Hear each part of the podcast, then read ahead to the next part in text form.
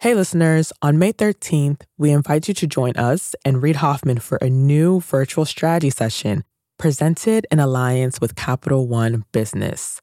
You'll hear insights from fellow entrepreneurs about how to be at the forefront of leading change with AI.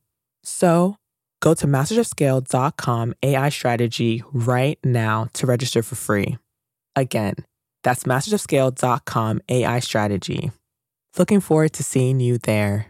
What's going on in our country is unprecedented, and government is suddenly asked to operate so much greater speed and greater scale. It's a little mind boggling. There's a world in which government becomes more agile, more responsive, more scalable. We're talking about scale here, right? Government is the original scale, it's a third of the economy, but it's being asked to scale in ways that it hasn't in the past. We got in this situation because we neglected to modernize our government infrastructure. We can't make those mistakes in the future. Public servants are rising to this occasion. They're always helping, and now they're having to help even more. They're looking at this situation and saying, it's our job to help the American public now. We're going to get to work.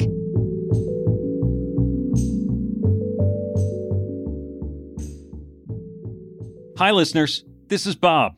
Welcome to Masters of Scale Rapid Response. Today, I'm talking to Jennifer Pahlka, former U.S. Deputy Chief Technology Officer, founder of Code for America, and most recently, co founder of a new organization called U.S. Digital Response. Jen has long been a believer in the power of technology and design thinking to accelerate the effectiveness of serving citizens. Now, that need has been amplified, and Jen responded, working with two other former deputy CTOs, by setting up a new free facility to give government entities real time help real fast. In just a few weeks' time, those free services, delivered by some 4,000 volunteers, have been snapped up by states and cities all across the country, enabling things like pandemic unemployment insurance to be accessed by those who need it.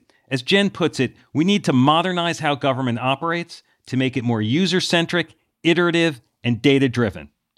If that seems impossible, that agility and government just can't go together, then listen in.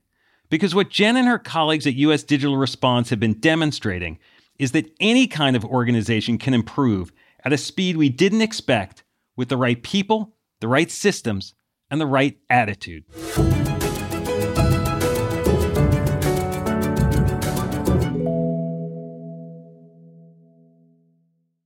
We'll start the show in a moment after a word from our premier brand partner, Capital One Business. I woke up in the middle of the night because I had this nightmare that we were front page news that we've done the stupidest mistake of our life by making this pivot. That's Aparna Saran, Chief Marketing Officer for Capital One Business, and she's recalling a moment from her previous position at Capital One when she was heading up a team designing a new business card. We had just made the decision to go all in and sunset the prior version of the product, which was honestly the cash cow for our business. When we made that decision within a senior leadership meeting, as someone who had been on the journey to build this out for five plus years, it was really exciting. But by the time the weekend hit, I started to feel the responsibility and the pressure. We are taking this big bet on something that I've built. Perhaps you've been there. You've made a pivotal decision, and then panic sets in. How would Aparna calm her butterflies and steer her team through this pivot? We'll find out later in the show.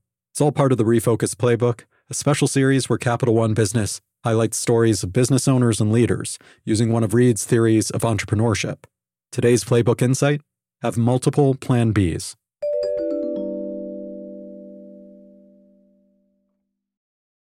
I'm Bob Safian. I'm here with Jennifer Pahlka, founder of Code for America and former U.S. Deputy Chief Technology Officer. Jen has repeatedly led the way nationally and locally, working to bring the power of technology and the most modern problem solving techniques to government, which is often lagged behind the private sector, particularly Silicon Valley. With the rise of the coronavirus, governments have faced a new wave of challenges, and Jen turned her attention once again to helping out, co founding a new organization, U.S. Digital Response. Jen is coming to us today remotely from California as I ask my questions from my home in New York. Jen, thanks for joining us. Hi, Bob. Thanks so much for having me. It's great to see you. So, I am fascinated by the idea of US digital response, where it came from, how it came together, and what it's doing now and where it's going to go. But first, I want to start by asking you about pre COVID days and the launch of Code for America. That was in 2009 in the midst of another crisis, the Great Recession. Where did Code for America spawn from? Was it prompted at all by the Great Recession? It wasn't exactly the Great Recession. It really came more out of the notion of opportunity than crisis, but certainly that was the setting for it. And I think one of the reasons that local governments were open to it is that they were in a time of crisis. But from my perspective, it came out of realizing that we had just had what, remember what we called Web 2.0 back then? Yes, those were the days. Those were the days. the headline really was that Web 2.0 had helped elect a new president. If you remember mybarackobama.com and all of the ways that people then were using the web to organize in ways that they had not been able to before. That's what we were all excited about with Web 2.0. The fact, not just that we had this new president, but that people had come together in a very different way to get him elected. And I was working on the Web 2.0 events at the time. And it was really the observation that a couple years into that meme, it became much more about brands. And to me, the interesting part was how it could change society. And somebody I was working with at the time, a guy named Tim O'Reilly, wrote a post about government as a platform, which I found really fascinating. I now happen to be married to that guy. but Code for America came out of the notion that we could really bring some of those principles and practices to the business of governing and that the place for it to start was at the state and local level.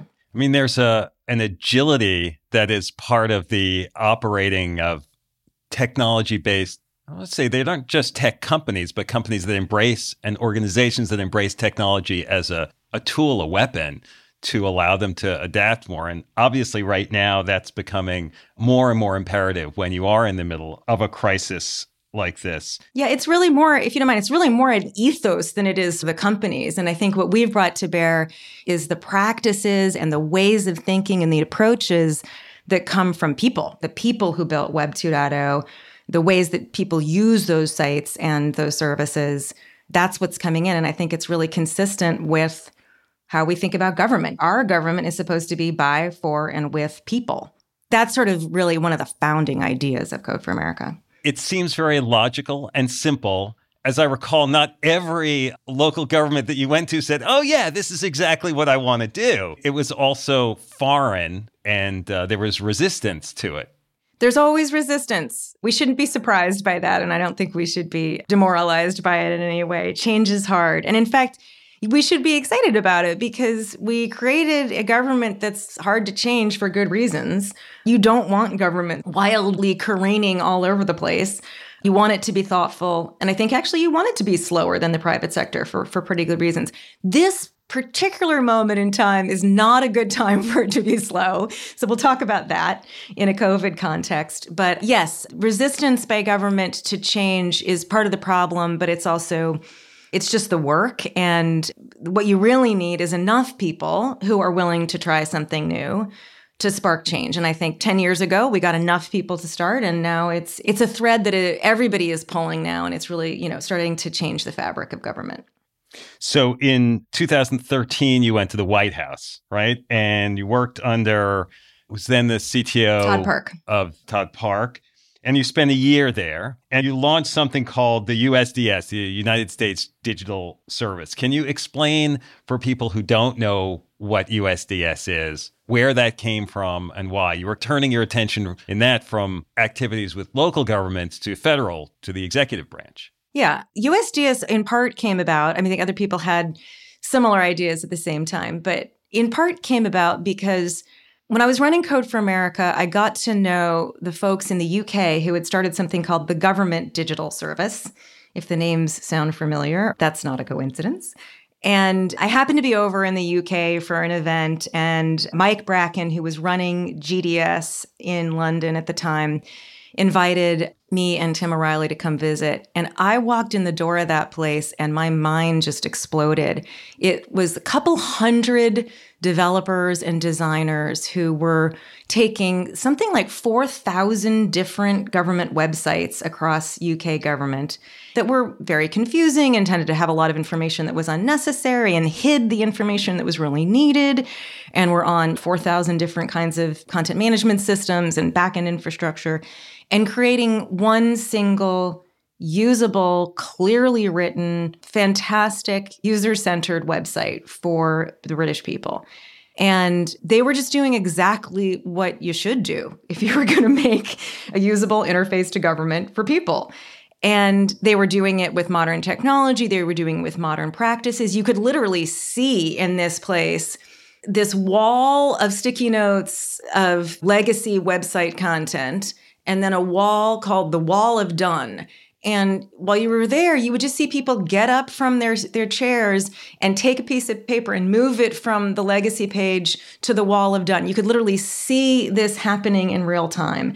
And these They weren't just talking about it, it was happening quickly, moving quickly. It was moving quickly. They were doing it in exactly the way you'd want to do it. This was in the center of government. It was literally reported into the cabinet office. And they were doing things across every department of UK national government.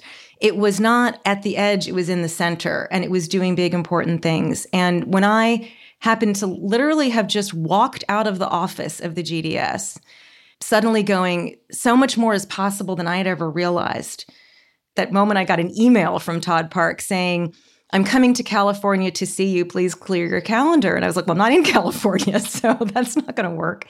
Um, but I talked to him by phone and he asked me to come to DC um, to run the Presidential Innovation Fellows program, which I was super honored to, to be asked. But I told him, you know, what we really need to do is something like the government digital service, but in the US. And I had a one year leave of absence from Code for America to work on this project in the White House. The USDS, as I recall, it's based on getting folks from places like Code for America and other places in Silicon Valley and elsewhere to do sort of a tour of duty, right? It's not that you're joining the government full time. You could be taking a leave from where you are and coming for a set period of time to bootstrap as quickly as possible, getting certain things done. I realize there were some people who signed on for longer, but that was the framework. We use the term tour of duty because we think it's probably really healthy for people to come in for a couple of years and serve their country and then go back. But we increasingly have people who are coming in and staying for their careers there. So we started bringing people in just to do a two week, what we call discovery sprint. I did two of them, one at the Veterans Administration on Veterans Benefit Management System, which was really an interesting project. And the other one was on the I'm sorry, the E-Verify program at the United States Citizenship and Immigration Services. And these people just came in for two weeks, but of those people, a couple of them stayed on. And then, in fact, one stayed on as the CEO in the White House for a while. So, yeah, it, it can be short term, but we also really love it when people come to stay for a longer time. When they get hooked by the mission and by the activity and the goals, right? I have had so many people come in saying, I just want help for two weeks. I don't want to continue working in government and then say to me, I can never go back because what happens here matters so much to people, to people who need help. And the impact I can have in government is so much greater. And they may go back, you know, for a while, but I see bunches of them then raising their hands again and saying, you know what, it's time for me to do public service. That's what I really love. Now, you did go back to Code for America, which is not exactly the private sector in that way, because you're going back to helping state and local and county governments. And then early this year, you announced that you were passing the torch, stepping aside as executive director. From an observer's point of view, it seems like, okay, she's easing back a little bit. And then COVID hits, and suddenly there's this new idea. So tell me where US digital response comes from. The founding story of that is whether there was a, another trip to some other place, or how did that come about, and what are you trying to hopefully doing with it? Well, you're correct. I meant to be taking a bit of a break right now. In fact, uh, the office I'm talking to you from, my husband helped me set up. It's this really lovely space in which I'm meant to be writing a book. I have not been writing the book because we we came back from Washington D.C. I want to say on March 12th We were supposed to have been there for the Code for America summit, which was canceled due to COVID, and spent a couple days getting ready for sheltering in place. And on March 15th, which is a Sunday, I got a call from DJ Patil, who was the very first US chief data officer and a great change agent and another kind of just somebody who jumps in to help whenever it's needed. And he said, I'm going to help the state of California, but what are you going to do? Can you come up to California and help? And I said, I think that's probably the wrong role for me. Why don't we work on helping other states and counties?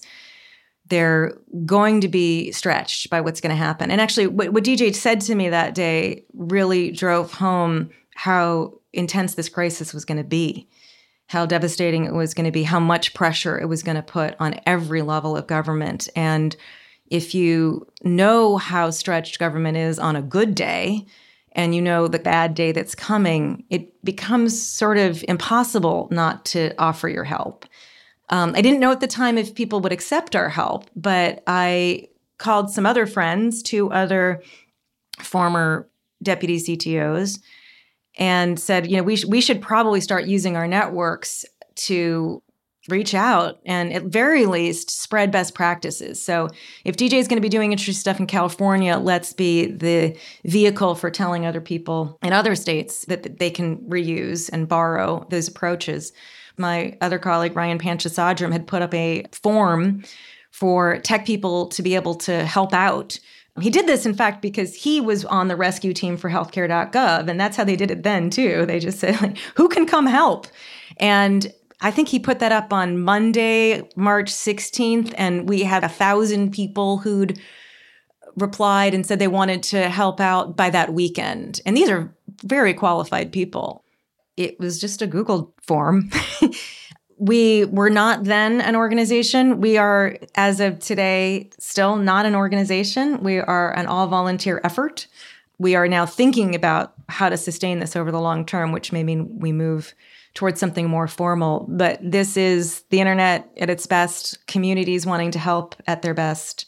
It just started circulating. Then, over the course of that week, we created a website that explained what we were trying to do and had a link on it for governments to request help and for technologists and, and others with skills that are relevant to raise their hand and offer help. And we've been matchmaking since then. So the, the US Digital Response volunteers, these are primarily technologists, or they're not just technologists and coders, it's a broader group. It's a very broad group. We do have a lot of people who have technology, data, design, user experience, user research skills, people with communication skills that have been very well deployed already. We have people with supply chain management skills, even healthcare. Lots of people understand the healthcare world just given the stress that that system is under. So we, we've really been able to, to sort of meet the needs of most of the requests that have come in from the government because of the broad range of people. A lot of the people who do have technology skills have come from the private sector, but also many of them are these incredibly talented technologists and product managers and user researchers who've already worked in government and done government digital services. So they walk in really understanding how this is going to go. So the, the website says something like you have 4,000 volunteers. And so I, I assume these are all folks who are who are offering themselves to do whatever these governments need help with for free. They are. Which is a pretty good offer, I guess, for a government. Here, you have people are willing to help you for free. What's great about them wanting to help for free is that we can move much faster because of that. If you've got to figure out how to pay somebody, you're talking about in normal times, possibly months. In a crisis, that certainly can move faster.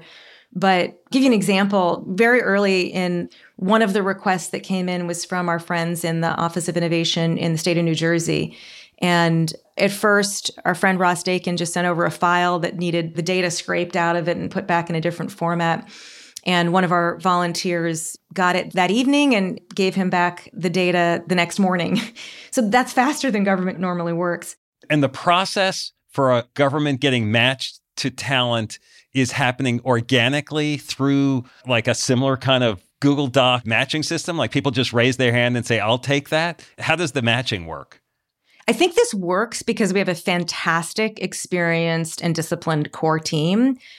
Our core team are also all volunteers. And about half of our core team comes from government and half comes from the tech companies. Our CEO, Raylene Yung, is a 10 year veteran of Facebook and Stripe. And many of the folks who've come in from technology are actually in her network or people that she knows. We're quite intentional about it. So we get a request either through the form or through email from a government saying this is our problem. We try to think about problems, not exact specific solutions. So then we often get on the phone with them and say, okay, explain to me what's the circumstances? What is it you're trying to solve for here? What infrastructure do you have already to solve for it? So we do a little intake, and that's our government's team. And then they write up a job, try to understand what's really needed, and they hand it off to our volunteers team, which can search through the database of those now over 4,000 volunteers and say, we need someone immediate, full time with this set of skills, who's got this experience and even in this policy area, and we can find the exact right person for them. When the volunteer team finds the right person, we actually do a little onboarding for the volunteer as well. Talk to them about the project, make sure they're still comfortable with it, answer any questions. And one important thing that we do is we have them actually sign an oath. Part of the reason we have them sign this oath is it reminds them that they might not be using their most sophisticated skills in every case. In many cases, they are incredible data scientists and analysts and user interface designers um, doing incredible work. But sometimes what's needed is a Google form and an Airtable. sometimes what's needed isn't going to use their most sophisticated skills, but it's going to be the right thing to do, and we have, we have to do it quickly. And to remind people that in a government context, it may look a little different if they've spent their careers in the private sector and to experience that difference with humility and respect for public servants. And I think that's one of the reasons that we're successful is that public servants when they get these volunteers aren't dealing with the sort of culture clash that often happens because we've done a good job of preparing both sides. The work that's being done through this is this the work that you were expecting that would be done? Can you give us some more examples of sort of what governments need help with and what things that they're discovering your group can provide help with? The kinds of needs that they have in this crisis didn't really surprise me. They fall into two big categories data to make better decisions. And this is a time when the decisions that need to be made are as difficult, I think, as they've ever been and heartbreaking. The consequences are enormous. So, if you are, for instance, as with the state of Pennsylvania, manually collating sort of 100 different data points into a dashboard every day to try to have current state on things like uh, hospital bed availability, et cetera, that's something that should be automated so that you get quicker, better data, and then your people can move on to another critical area where they could provide help. So that's a project that a volunteer of ours named Tiffany Ho led. It actually continues. Um, I think it took her about a week to get all this up and running. They're thrilled with it. So they keep asking for more features and more data points to be ingested. But her initial pass at it automated the ingestion of over 100 data points that kind of thing doesn't surprise me at all. I think it's also a model for many, many other projects we're doing with other states, Louisiana, Maine, California. And there's more sophisticated data modeling where we're helping, and there's less sophisticated data collation. It's really about what the infrastructure that they have and the needs that they have and meeting that need. The other big category is service delivery. I mentioned the um, small business loans or small business supports that are available and this eligibility wizard that went up in about a day and a half.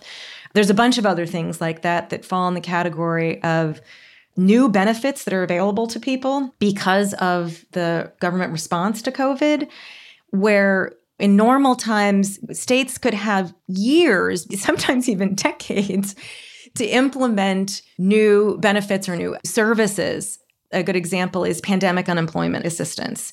We have to get this stuff up and running now. and we are helping states understand how to do service delivery in an order of magnitude or two less time than they would have had in the past. And that's incredibly important right now. What's surprising to me is not the kinds of things that they're asking for. And I guess it shouldn't be surprising, but it's just shocking is the level of need what's going on in our country is unprecedented, and government is suddenly asked to operate so at so much greater speed and greater scale than it has. It's a little mind-boggling. And if you think of those as leading indicators of what's going to be happening across the country over the next several years, it's very sobering. And when you look out in the next phase, or I guess maybe the phase we're in now in the in the next few weeks and months, is there a growing number of amount of outreach from governments? In other words, more governments asking for more help from your group? Or do you have a lot more volunteers? I hope that we can serve more and more governments and serve them better and faster. We're only a month old. Happy month anniversary to USDR. So there's a lot that we can do to get better at what we do. And part of that is learning over time what government needs and how to not reinvent the wheel everywhere. So, not just one off helping, but advising on better ways to do things and spreading applications and solutions from jurisdiction to jurisdiction. One thing that's definitely happening is that where there's sort of waves of kinds of requests. So, I think the first wave were very much around data for understanding the spread of the virus and the impact of various interventions. That's still there, but now they want to look at different data sets because they want to start figuring out how and when to reopen. And there's just different things that need to go into that equation. By the way, as I'm sure you've seen across the media, there is no easy answer to that question. But getting people the best possible information is not just a question of putting the data in, but of understanding what data needs to be going into those models and understanding the variety of different approaches that people will take and, and empowering them to make the decisions that are right for their communities. Every community in the United States is going to be a little bit different on this. So the kinds of needs are going to change over time, um, but they are going to all be the kind that can be served by the volunteers that we have. We'll be back in a moment after a word from our premier brand partner, Capital One Business. There was panic that set in that night because I didn't want to let people down. We're back with Aparna Saran of Capital One Business. She was recalling the time she woke up in a cold sweat, terrified that the new product she had been working on might fail. So the next morning, she sat down and wrote an email. It was Sunday morning, and I said, you know what? I'm going to just like share this with my peers. It was very emotional. It was like sort of a cry for help. Aparna realized that if the new product didn't take off, she needed a plan B, preferably multiple plan Bs. I'm inviting them to be the thought partners so that we are mitigating as much risk as possible and we have contingency plans in place as we make this move. You write something like this and your heart is pounding should I send this? It was a super vulnerable moment for me. But then I was like, I'm going to just send this. Like, what's the worst that'll happen? It can't be worse than being on the front page of the newspaper. So she held her breath and hit send. What happened next would surprise even her. We'll hear about that later in the show. It's all part of Capital One Business's Spotlight on Business Leaders, following Reid's Refocus Playbook.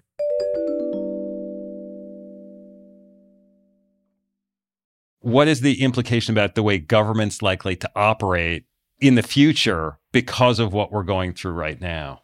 It's a great question. I think that will depend on choices that we as a country make. There's a phrase that's going around, comes from disaster response and uh, other contexts build back better. And I think this is a great opportunity for us to build government back better. There's a world in which government becomes more agile, more responsive, more scalable. We're talking about scale here, right? Uh, government is the original scale. It is the biggest thing. It's a third of the economy but it's being asked to scale in ways that it hasn't in the past. And so if you can stand up a new digital service in a day because of a crisis, why does it take years and when, when we're not in a crisis? There's a big, long answer to that question. And I hope that when we go back to normal times, if we ever do, I doubt it will go back to a day, but maybe it can no longer have to be years or even decades. We got in this situation because we neglected to modernize our government infrastructure. We can't make those mistakes in the future. And that's a choice that the American public makes, that our elected officials make. And we've got to just make different choices if we want to be prepared for another pandemic like this or whatever is coming our way. I don't think our world gets less complicated in the next couple decades. I don't think this is a blip. And once it's over, everything is hunky dory. So let's invest. Let's invest not just in the technology for government, let's invest in government's capacity to do this. And that means people and the mandate to do this stuff right in quote unquote peacetime. Your comments about this relative to government, I will say, echo a lot of things that I've been hearing from executives at organizations in the private sector that feel some of the same way about themselves that they could be faster and more agile and they're stuck to systems and ways of operating that this crisis allows them to break through.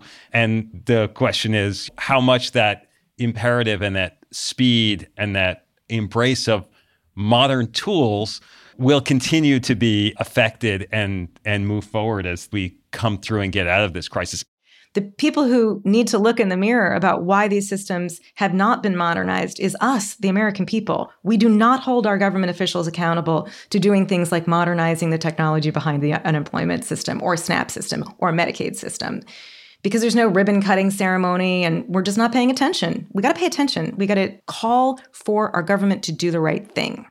I'm mindful that in this time, in a lot of ways, all of our relationships with technology are becoming enhanced. We're realizing how much we, as noted, you and I are doing this podcast from other parts of the country through technology tools that maybe we didn't use a few weeks ago. As our relationship with tech gets closer and stronger, what do you think happens to the relationship between the human part of us and the tech part? And as we come out of this, are we going to be living and working more remotely than we ever did before anyway? Or do you think the role of tech will be to allow us to be more human, more face to face? I'm not sure whether you have a perspective about where we're going to end up with all of this earthquake of change that we're going through.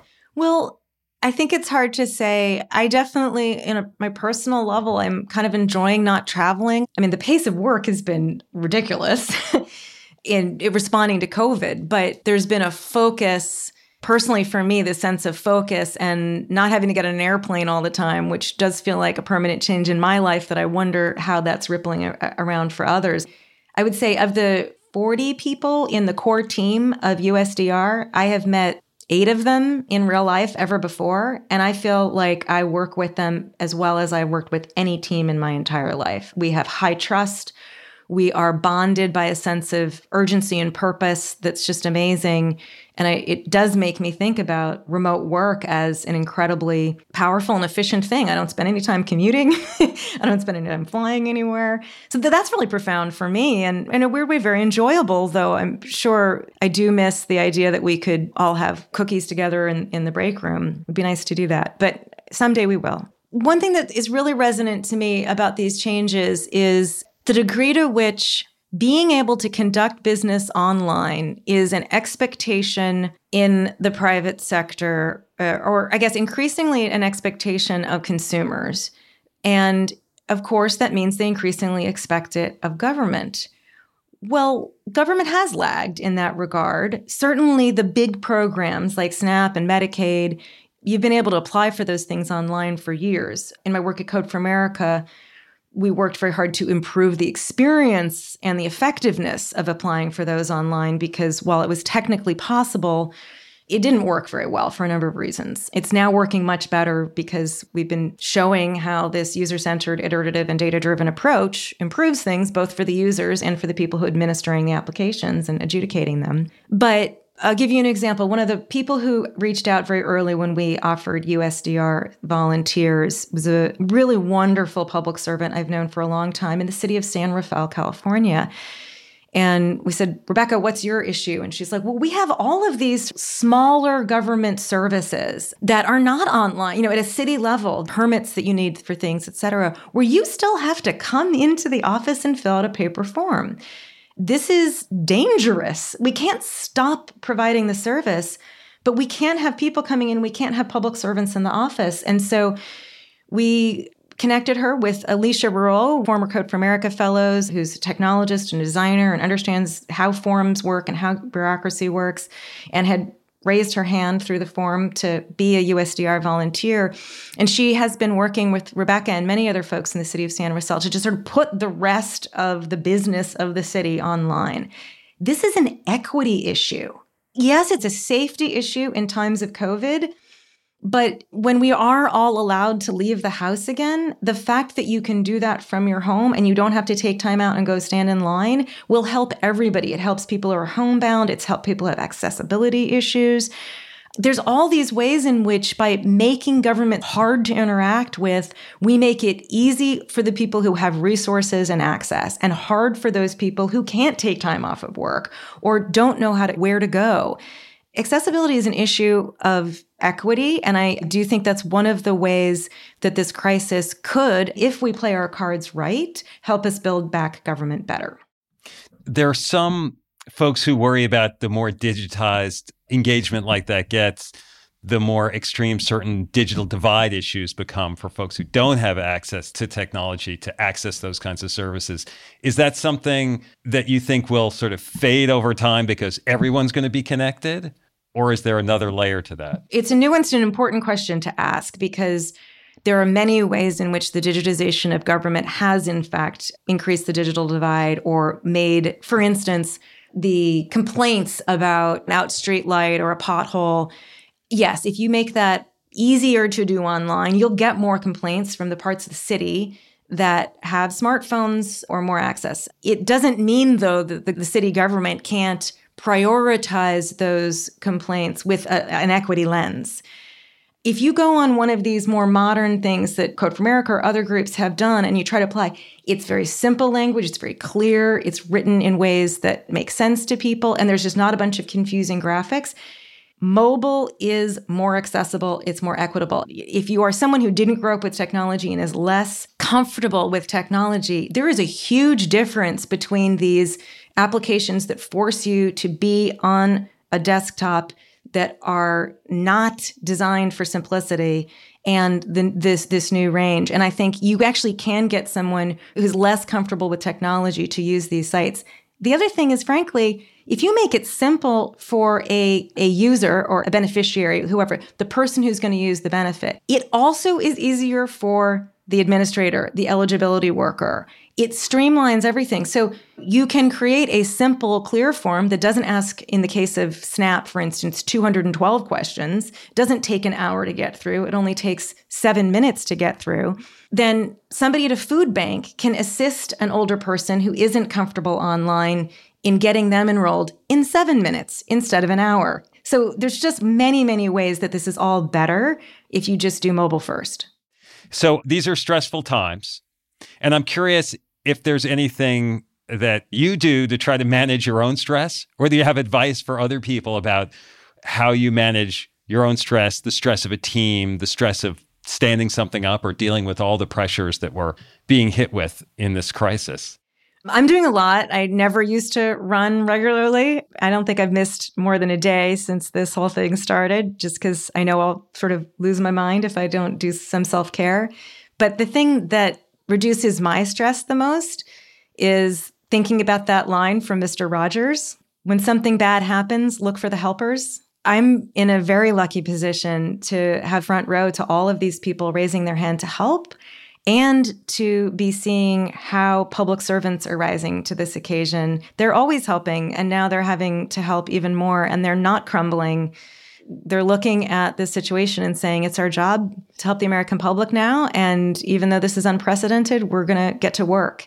I feel like I'm the luckiest person in the country to get to see both of those dynamics happening, and it reduces my stress enormously. Thank you. And just to be clear, if someone's listening and they work with a government entity or agency and they need help or they could use help, they should reach out to US Digital Response. You've got the resources for them. And on the other end, if you're a technologist or a designer and you want to help, you can sign up and do that through US Digital Response. usdigitalresponse.org. There is a form there for technologists and others with the relevant skills to sign up. And there's a form there for the governments to request their help. Well, that's great. This is the kind of platform we all need. And you're right, it is great to have help. Thank you, Jen, for sharing your thoughts and your efforts. and your time. We wish you a lot of luck. I'm Bob Safian. Thanks everybody for listening. And now, a final word from our brand partner, Capital One Business. Throughout the day, text messages and emails kept pouring in. Whatever you need, just let us know. We're back one more time with Aparna Saran of Capital One Business. She was telling us about a Sunday morning email she fired off in a moment of panic. Minutes later, her inbox was overflowing, and the support she found wasn't just emotional, it was practical.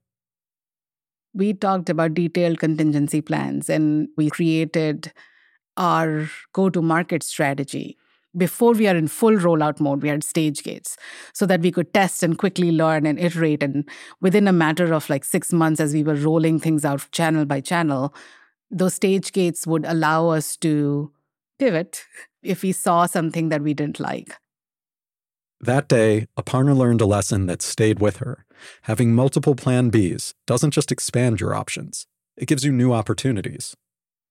The best way to pivot is actually open doors for thoughtful conversations because humility in knowing that you actually don't know everything, as well as the empathy in knowing that disruption is always drastic and abrupt, helps you go through that pivot with other people in a very different way. Capital One Business is proud to support entrepreneurs and leaders working to scale their impact, from Fortune 500s to first time business owners. For more resources to help drive your business forward, visit CapitalOne.com slash business hub. That's CapitalOne.com slash business hub. Masters of Scale Rapid Response is a Wait What original. The show is recorded remotely using sanitized audio gear.